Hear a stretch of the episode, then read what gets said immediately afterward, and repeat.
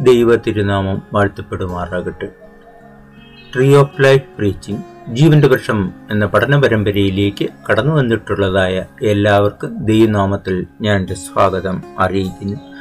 നമ്മുടെ ഇന്നത്തെ അല്പനിമിഷത്തെ ചിന്തയ്ക്ക് വേണ്ടി വിശുദ്ധ പത്രോസിന്റെ ലേഖനം ഒന്ന് നാലിന്റെ പത്തൊമ്പത്. പത്രോസിന്റെ ലേഖനം ഒന്നാമത്തേത് നാലിന്റെ പത്തൊമ്പത് നാലാമധ്യായം പത്തൊമ്പതാം വാക്യം. അതുകൊണ്ട് ദൈവഹിത പ്രകാരം കഷ്ടത സഹിക്കുന്നവൻ നന്മ ചെയ്തുകൊണ്ട് തങ്ങളുടെ ആത്മാക്കളെ വിശ്വസ്തനായ സൃഷ്ടാവിനെ പരമേൽപ്പിക്കട്ടെ ഈ വാക്ക് വിശുദ്ധ പത്രോസ് വിശുദ്ധ പത്രോസ് കർത്തവായ യേശു ക്രിസ്തുവിന്റെ ശിഷ്യനായിരുന്നു. ആദ്യകാലങ്ങളിൽ മത്സ്യബന്ധനത്തിന് പോയിക്കൊണ്ടിരുന്നതായ വിശുദ്ധ പത്രോസ് അല്പം രാഷ്ട്രീയ കാര്യങ്ങളിലും ഇടപെട്ടിരുന്നു അതായത് റോമ ഗവൺമെന്റിന് എതിരായിട്ട് മാനസിക ചിന്തയുള്ള ആളും ആയിരുന്നു. പല ശിഷ്യന്മാരും റോമ ഗവൺമെന്റ് അതായത് ഇസ്രായേലിനെ അന്ന് ഭരിച്ചിരുന്നതായ അടക്കി ഭരിച്ചിരുന്നതായ റോമ ഗവൺമെന്റിന് ചിലർ എതിരായിട്ടും ചിലർ അനുകൂലമായിട്ടും ചെയ്തിരുന്നു. അതായത് വിശുദ്ധ പത്രോസിന് റോമ ഗവൺമെന്റിനോട് എതിരായിരുന്നു കാരണം ഇസ്രായേലിനെ അടക്കി ഭരിച്ചിരുന്നതായ അതായത് കീഴ്പ്പെടുത്തി ഭരിച്ചിരുന്നതായ ഒരു ഗവൺമെന്റാണ്. അന്ന് മറ്റൊരു ഗവൺമെന്റ്. അത് ക്രിസ്തീയ വിശ്വാസികളല്ല യഹൂദന്മാരല്ല മറ്റൊരു ജാതിയിൽപ്പെട്ടവരാണ് ഈ യഹൂദ ജനങ്ങളെ അടക്കി ഭരിച്ചത്. രാജ്യം പൊളിറ്റിക്സൽ ഒരു രാജ്യത്തെ കീഴ്പ്പെടുത്തി മറ്റൊരു രാജ്യം ഭരിക്കുന്നത് പോലെ റോമ ഗവൺമെന്റ് അത് ഇന്നത്തെ റോമ ഗവൺമെന്റ് അല്ല. അന്നുണ്ടായിരുന്നതായ ആ രാജ്യത്തിലെ മറ്റ് ജാതിക്കാർ അന്യജാതിക്കാർ ഇസ്രായേലിനെ കീഴ്പ്പെടുത്തി ഭരിക്കുകയാണ്. അതുകൊണ്ട് അവരിൽ നിന്നും രക്ഷപ്പെടുന്നതിനു വേണ്ടി അവരിൽ നിന്നും ഭരണം മാറേണ്ടതിനു വേണ്ടി പത്ര വിശുദ്ധ പത്രോസും ആഗ്രഹിച്ചെന്നുമാണ് നമുക്ക് മനസ്സിലാക്കുവാൻ കഴിയുന്നത്. എന്നാൽ വിശുദ്ധ മത്തായി വിശുദ്ധ ബൈബിളിൽ ആദ്യത്തെ പുതിയ നിയമത്തിൽ ആദ്യത്തെ എഴുത്ത് സുവിശേഷം എഴുതിയ ആൾ മത്തായി ഈ റോമ ഗവൺമെന്റിലെ ഒരു ഉദ്യോഗസ്ഥനായിരുന്നു ഒരു ടാക്സ് കളക്ടറായിരുന്നു അങ്ങനെ റോമ ഗവൺമെന്റിന് വേണ്ടിയും ചിലർ ജോലി ചെയ്യുന്നു ചെയ്യുന്നതോ ചെയ്യാത്തതോ അതിൽ കുറ്റമൊന്നുമില്ല ഒരു രാജ്യം കീഴ്പ്പെടുത്തി മറ്റൊരു രാജ്യമായാൽ അവർക്ക് ജോലി ചെയ്യുന്നതിന് ഒന്നും കുറ്റമില്ല എന്നാണ് നമുക്ക് മനസ്സിലാകുവാൻ കഴിയുന്നത് അങ്ങനെ വിശുദ്ധ പത്രോസ് ഇത് എഴുതിയിരിക്കുന്നതായി ഈ വാക്ക്. അതുകൊണ്ട് ദൈവഹിതപ്രകാരം കഷ്ടത സഹിക്കുന്നവൻ നന്മ ചെയ്തുകൊണ്ട് തങ്ങളുടെ ആ ആത്മാക്കളെ വിശ്വസ്തനായ സൃഷ്ടാവിനെ പരമേൽപ്പിക്കട്ടെ. വിശുദ്ധ പത്രോസ് ഈ ലേഖനം എഴുതുന്നതായ സമയത്ത് ഈ ഗവൺമെന്റ് യഹൂദരെ ക്രിസ്ത്യാനികളെ കീഴ്പ്പെടുത്തി തന്നെയാണ്. അതായത് ക്രിസ്തുമാർഗം വിശ്വസിക്കുന്നവരെ ഈ റോമ ഗവൺമെന്റിലെ ചക്രവർത്തിമാർക്ക് ഒരു ഭയമുണ്ടായിരുന്നു. അവർ ഭൗതികമായ ലോകം ഭരിക്കാൻ യേശുക്രിസ്തു എന്ന രാജാവിനെ രാജാവായി പിറന്നവൻ എവിടെയെന്ന് ചോദിക്കുന്നത് പോലെ രാജാവായിട്ട് ഈ ഭൗതിക ലോകത്ത് റോമ ഗവൺമെന്റിനെ തള്ളിക്കളയുമോ എന്ന് ഒരു ഭയം ചക്രവർത്തിമാർക്ക് ഉണ്ടായിരുന്നു. ആയതിനാൽ അവർ ക്രിസ്തീയ മാർഗത്തിന് ഒന്നാം നൂറ്റാണ്ടിൽ എതിരും ആയിരുന്നു. പക്ഷേ യേശുക്രിസ്തു ഭൗതികമായ ഒരു ലോകം സ്ഥാപിക്കുന്നതിനല്ല ഈ ലോകത്തിലേക്ക് വന്ന്. യേശുക്രിസ്തു ഈ ലോകത്തിലേക്ക് വന്നത് പിതാവായ ദൈവത്തിന്റെ ആഗ്രഹപ്രകാരം പിതാവായ ദൈവത്തിന്റെ ഇൻസ്ട്രക്ഷൻ പ്രകാരം പിതാവായ ദൈവം അയച്ചതനുസരിച്ച് ഭൂമുഖത്തുള്ള എല്ലാ ജാതികളെയും എല്ലാ ജനങ്ങളെയും വരുവാനും ജനിക്കുവാനും ഇരിക്കുന്ന എല്ലാ ജനങ്ങളെയും അവരുടെ പാവം മാറ്റി അവരുടെ പാപത്തിൽ നിന്നും അവരെ രക്ഷിച്ച് ദൈവത്തിന്റെ സന്നിധിയിലേക്ക് വരുന്നതിന്. ദൈവം ഒരു ശിക്ഷ കൊടുത്തിട്ടുണ്ട്. പാവത്തിന്റെ ശമ്പളം മരണമാണ്. ആ മരണം യേശുക്രിസ്തു മരണം ഏറ്റെടുത്തു. യേശുക്രിസ്തു സർവജനങ്ങളുടെയും പാപം ഏറ്റെടുത്ത്. പിന്നെ അവർക്ക് ജനങ്ങൾ യേശുക്രിസ്തുവിൽ വിശ്വസിക്കുന്നവർക്ക് യേശുക്രിസ്തു ദൈവത്തിന്റെ പുത്രനാണ്. യേശുക്രിസ്തുവിൽ വിശ്വസിക്കുന്നവർക്ക് പിന്നെ പാപമില്ല. അവർക്ക് നിത്യരാജ്യത്തിന്റെ അവകാശം കൊടുക്കും.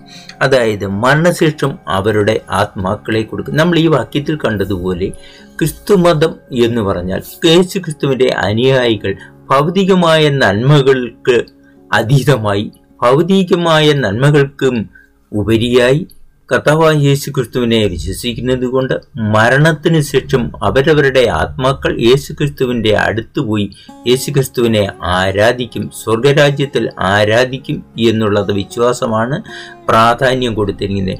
ഭൗതികമായ നന്മകൾക്ക് വേണ്ടി ചില പ്രാർത്ഥിക്കുന്നുണ്ട് അത് കിട്ടുന്നുണ്ട്. പ്രാർത്ഥിച്ചില്ലേലും കിട്ടുന്നുണ്ട് പ്രാർത്ഥിച്ചാലും കിട്ടുന്നുണ്ട്. അത് ഇന്ന ആൾക്ക് പ്രാർത്ഥിക്കുന്നത് കൊണ്ട് മാത്രം കിട്ടണമെന്നും ഇല്ല. അത് ദൈവം അനുഗ്രഹിച്ച് പലർക്കും പല വിധത്തിൽ കൊടുക്കുന്നുണ്ട്. ഓരോരുത്തർക്കും ദൈവം എങ്ങനെയാണ് ഇച്ഛിക്കുന്നത്? അങ്ങനെ കിട്ടുന്നുണ്ട്. ഇവിടെ പറഞ്ഞ വാക്യത്തിൽ നിന്ന് നമുക്ക് മനസ്സിലായി. ദൈവഗത പ്രകാരം കഷ്ടത സഹിക്കുക. അന്നത്തുള്ളത് ഗവൺമെന്റിന്റെ എന്തെങ്കിലും ഈ ക്രിസ്തീയ വിശ്വാസം നടപ്പിലാക്കുന്നത് കൊണ്ട് എന്തെങ്കിലും കുറ്റമുണ്ടെങ്കിൽ അതായത് ഇത് ക്രിസ്തീയ മാർഗം സ്വീകരിച്ച് നടക്കുന്നവരെ ഗവൺമെന്റിന് ഇഷ്ടമില്ലാത്തത് ആ കഷ്ടത സഹിച്ചുകൊണ്ട് നടന്നാൽ ആ തങ്ങളുടെ ആത്മാക്കളെ വിശ്വസ്തനായ സൃഷ്ടാവിനെ പരമേൽപ്പിക്കട്ടെ. അങ്ങനെ ആ കഷ്ടത സഹിച്ചുവാൽ തന്നെയും വിശ്വസ്തനായ ദൈവത്തിനെ ആത്മാവിനെ പരമേൽപ്പിക്കും ആത്മാവിന്റെ പ്രാധാന്യത്തെക്കുറിച്ചാണ് മരണത്തിന് ശേഷമുള്ള ആത്മാവിന്റെ പ്രാധാന്യത്തെക്കുറിച്ചാണ് വിശുദ്ധ പത്രോസ് ഈ സഭകൾക്ക് എഴുതുന്നത്. യേശുവിടെ പടിഞ്ഞാറ് ഭാഗത്തുള്ള പല സഭകൾക്കും എഴുതുന്നതാണ് വിശുദ്ധ പത്രോസ് ചെയ്യുന്നത്. ആദ്യം സുവിശേഷം പറഞ്ഞ് പലരും കർത്താവായ യേശു ക്രിസ്തുവിനെ വിശ്വസിച്ചിട്ട് ഗവൺമെന്റിനെ ഭയന്നും ആൾക്കാരെ ഭയന്നും ഒളിച്ച് കർത്താവായ യേശു ക്രിസ്തുവിനെ ആരാധിക്കുന്നതായ സമയം ആ കാലയളവിലാണ്. ആ കഷ്ടത ഉണ്ട്. അങ്ങനെ നീതിമാൻ പ്രയാസത്തിൽ കൂടി രക്ഷ പ്രാപിക്കുന്നു എന്നുള്ളതായ ഒരു വാക്ക് പറയുന്നുണ്ട്. അന്നേരം നീതിമാനായാലും കഷ്ടം സഹിച്ചിട്ടാണ് ആത്മാക്കളുടെ രക്ഷയ്ക്ക് വേണ്ടി കരുതുന്നത്. അതുപോലെ അങ്ങനെ നീതി ചെയ്യാത്തവർക്ക് എത്ര പ്രയാസത്തിൽ അവർ രക്ഷ പ്രാപിക്കുമെന്നാണ് വിശുദ്ധ പത്രോസ് ഇവിടെ പറയുന്നത്. ഇവിടെ കഷ്ടത സഹിക്കുന്നെങ്കിൽ ക്രിസ്ത്യാനിയായ ശേഷം കഷ്ടം സഹിക്കുക. ക്രിസ്ത്യാനിയായാൽ ക്രിസ്ത്യാനിയായതിനു ശേഷം. അതായത് ആർക്കും തിന്മ ചെയ്യും ക്രിസ്ത്യാനിയായാൽ അതിന്റെ മീനിങ് തിന്മ ചെയ്യാതെ നന്മ മാത്രം ചെയ്തിട്ട് കഷ്ടം വന്നാൽ അതിൽ ആനന്ദിക്കുവാനുണ്ട്. നന്മ ചെയ്യുന്നത് കൊണ്ട് ഒരു കഷ്ടം വന്നാൽ അതിന്റെ ശിക്ഷ നന്മ ചെയ്യുന്നതിന് ശിക്ഷ നടപ്പിലാക്കിയാൽ ആ കഷ്ടതയിലും സന്തോഷിക്കണം എന്നാണ് വിശുദ്ധ പത്രോസ് ഈ ലേഖനത്തിൽ കൂടി നമ്മെയും ഉദ്ബോധിപ്പി അന്നത്തെ സഭയെ ഉദ്ബോധിപ്പിച്ചതുപോലെ വീണ്ടും വരുന്നതായ എല്ലാ കാലങ്ങളും ഭൂമിയും ഭൂമണ്ഡലവും ഉള്ളിടത്തോളം കാലം ഉള്ള ജനങ്ങളെ എല്ലാവരെയും ഈ വാക്കിന്റെ രീതിയിലാണ് ഉദ്ബോധിപ്പിക്കുന്നത്. അത് അന്ന് എഴുതിയതായ ലേഖനങ്ങൾ എന്നും എന്നും എന്നേക്കും ഇത് പ്രാധാന്യത്തിൽ തന്നെ ഉള്ളതാണ്. അതായത് ക്രിസ്ത്യാനിയായ ശേഷം നന്മ ചെയ്തിട്ട് നിങ്ങൾ കഷ്ടം സഹിച്ചാൽ കുഴപ്പമില്ല അത് ആനന്ദിക്കുവാനുള്ള ഇടയാണ് എന്നാണ് വിശുദ്ധ പത്രോസ് പറയുന്നത്. തെറ്റുകാരായി കഷ്ടം സഹിക്കരുത്. കുറ്റം ചെയ്തിട്ട് ഏതെങ്കിലും വിധം തെറ്റായ മാർഗം സ്വീകരിച്ചിട്ട് അതിനുവേണ്ടി കഷ്ടം സഹിക്കരുത്. അതിന് ശിക്ഷയുണ്ട്. തെറ്റായ മാർഗം സ്വീകരിക്കുന്നതിന് എപ്പോഴും ശിക്ഷയുണ്ട്. ഭൗതികമായ ഗവൺമെന്റ് അതിന്റെ ശിക്ഷ നടപ്പിലാക്കും. പിന്നെ ദൈവിക ന്യായത്തിലും ദൈവിക ന്യായപ്രമാണത്തിലും അത് തെറ്റ് തന്നെ തെറ്റ് തന്നെയാണ്. അതുകൊണ്ട് അങ്ങനെ തെറ്റ് ചെയ്തിട്ട് ഒരുത്തൻ കഷ്ടം സഹിക്കരുത് എന്നാണ് വിശുദ്ധ പത്രോസ് ഈ ലേഖനത്തിൽ കൂടി നമ്മയും ഉദ്ബോധിപ്പിക്കുന്നത്. അതായത് നമ്മൾക്ക് സഹനം വേണം. നാം കർത്താവായ യേശുക്രിസ്തുവിനെ വിശ്വസിക്കുമ്പോൾ ഒരു പക്ഷേ ഒരു കുഴപ്പങ്ങളൊക്കെ വന്നാൽ അതിന് പ്രതികൂല സാഹചര്യങ്ങൾ വന്നാൽ നാം അതിനെ അതിജീവിക്കുവാനുള്ള സഹനശക്തിയും നമുക്ക് വേണമെന്നാണ് മനസ്സിലാക്കുന്നത്. മഹത്വത്തിൽ ആത്മാവ് മനുഷ്യരുടെ മേൽ വിശ്വസിക്കുന്നു. നമ്മുടെ ദൈവത്തിന്റെ ആത്മാവ് ദൈവത്തിന്റെ പരിശുദ്ധാത്മാവ് നമ്മുടെ മേൽ വസിക്കുന്നതിനാൽ നമ്മൾക്ക് മരണശേഷവും ദൈവത്തിന്റെ അനുഗ്രഹം കിട്ടും. അതായത് നമ്മുടെ ആത്മാക്കളെ ദൈവീകമായ ആ അവസ്ഥയിലേക്ക് ദൈവത്തിന്റെ അടുത്തേക്ക് നമ്മളെ നമ്മുടെ ആത്മാക്കളെ കൊണ്ടുപോകും. ദൈവത്തിന്റെ അടുത്തേക്ക് നമ്മളുടെ ആത്മാക്കളെയും കൊണ്ടുപോകും മരിച്ചതിന് ശേഷം.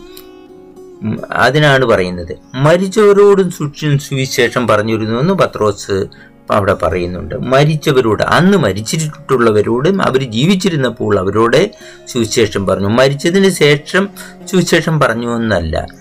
അത് ജീ അവർ ജീവിച്ചിരുന്നപ്പോൾ അവരോടെയും സുവിശേഷം പറഞ്ഞു. അതിൽ രക്ഷപ്പെട്ടുവന്ന് രക്ഷിക്കപ്പെട്ട് കർത്താവായി യേശു ക്രിസ്തുവിനെ രക്ഷിക്കപ്പെട്ടു വന്നിട്ടുള്ളത് അവർക്ക് രക്ഷ പ്രാപിക്കും അതിനാണ് മരിച്ചവരോടും പറഞ്ഞു. മരിച്ചവരോട് സുവിശേഷം പറയുവാൻ ലൂക്കോസിന്റെ സുവിശേഷത്തിൽ നാം കാണുന്നുണ്ട്.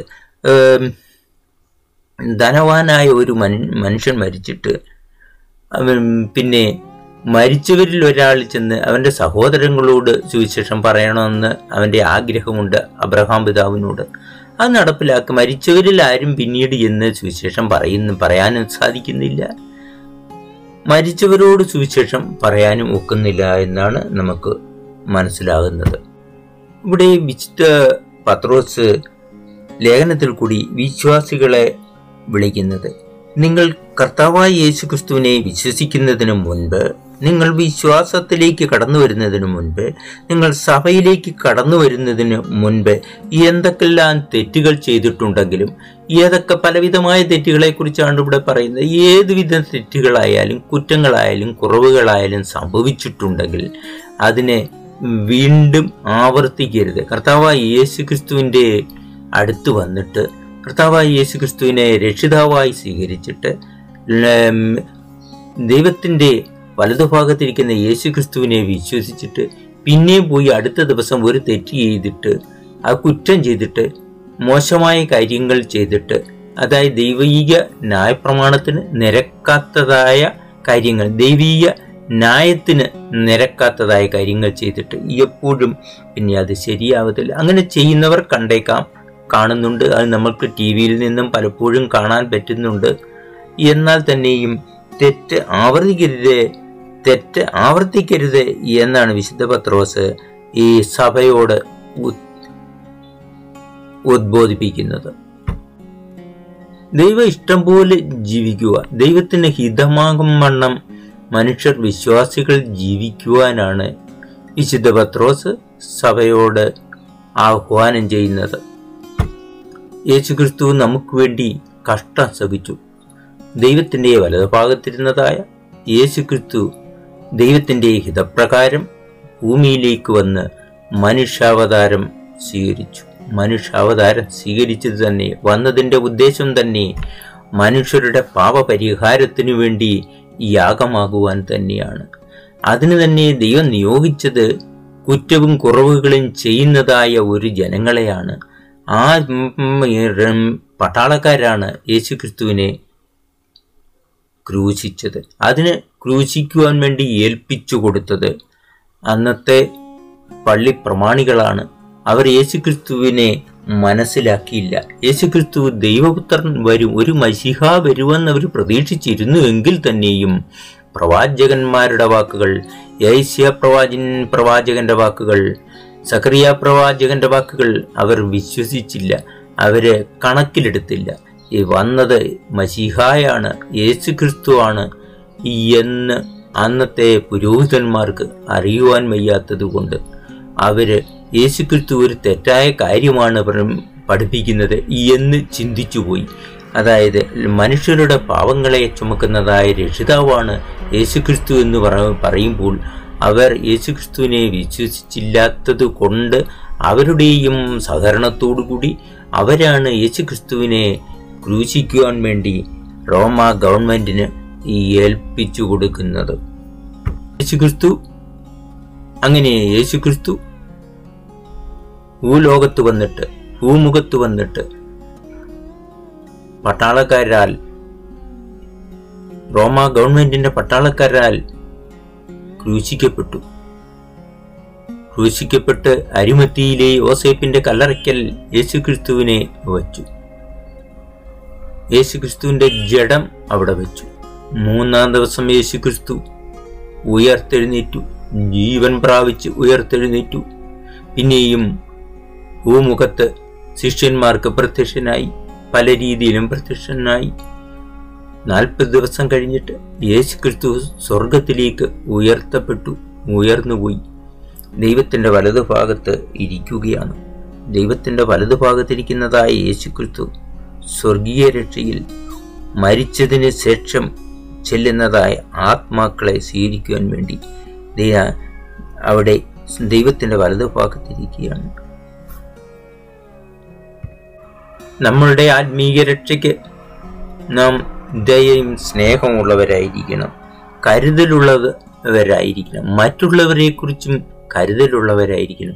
അങ്ങനെ ആത്മാർത്ഥമായി ദൈവത്തെ ആരാധിച്ചുകൊണ്ട് ഈ ഭൂമിയിൽ ജീവിക്കുന്നവർക്ക് അങ്ങനെ ദൈവത്തെ ആരാധിച്ചുകൊണ്ട് യേശുക്രിസ്തുവിനെ ആരാധിച്ചുകൊണ്ട് നന്മ ചെയ്ത് ഭൂമിയിൽ ജീവിക്കുന്നവർക്ക് മരിച്ചാൽ അവർ മരിച്ചു കഴിഞ്ഞിട്ട് ആരും മരിച്ചു കഴിഞ്ഞിട്ട് അവരുടെ ആത്മാക്കൾ ദൈവത്തിന്റെ അടുത്തേക്ക് ചെല്ലും.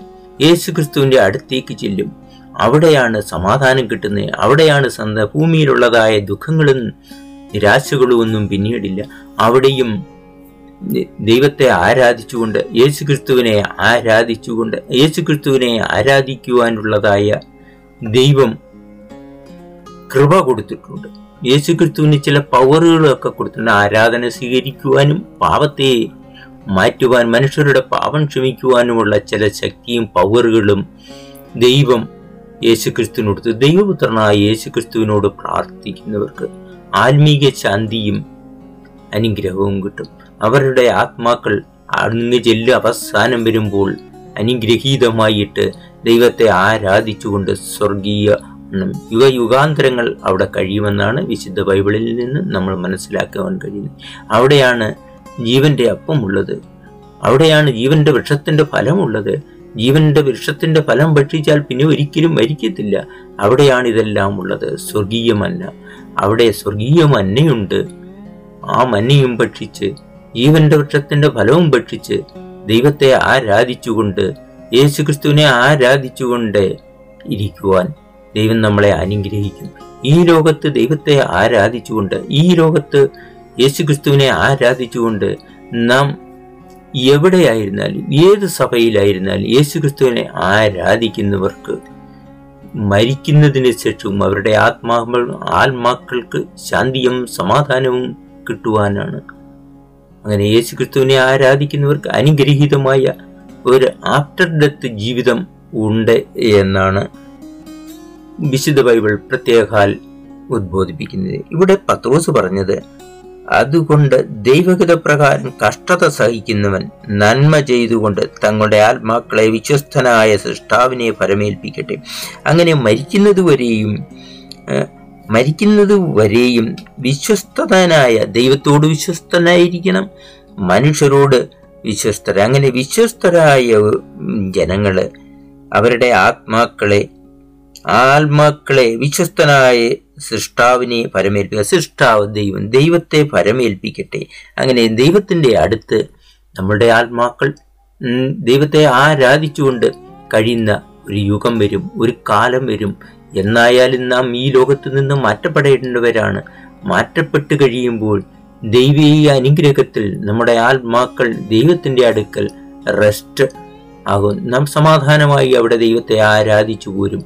അതാണ് വിശുദ്ധ ബൈബിളിൽ നിന്ന് നമുക്ക് മനസ്സിലാക്കുവാൻ കഴിയുന്നത്. ക്രിയേറ്ററായ ദൈവത്തിന്റെ വിശ്വസ്തനായ ദൈവത്തിന്റെ അടുത്ത് നമ്മുടെ ആത്മാക്കളും ചെല്ലേണ്ടതിന് ദൈവം നമ്മളെ അനുഗ്രഹിക്കട്ടെ. അതിന് തക്കതായ ഒരു ജീവിതം ഈ ഭൂമിയിൽ നയിക്കുവാൻ ദൈവം കൃപ തരട്ടെ എന്ന് പറഞ്ഞുകൊണ്ട് ഇന്നത്തെ എന്റെ എളിയ വാക്കുകളിൽ നിന്നും തൽക്കാലം വിരമിക്കുന്നു. എല്ലാവർക്കും നന്ദി. നമസ്കാരം.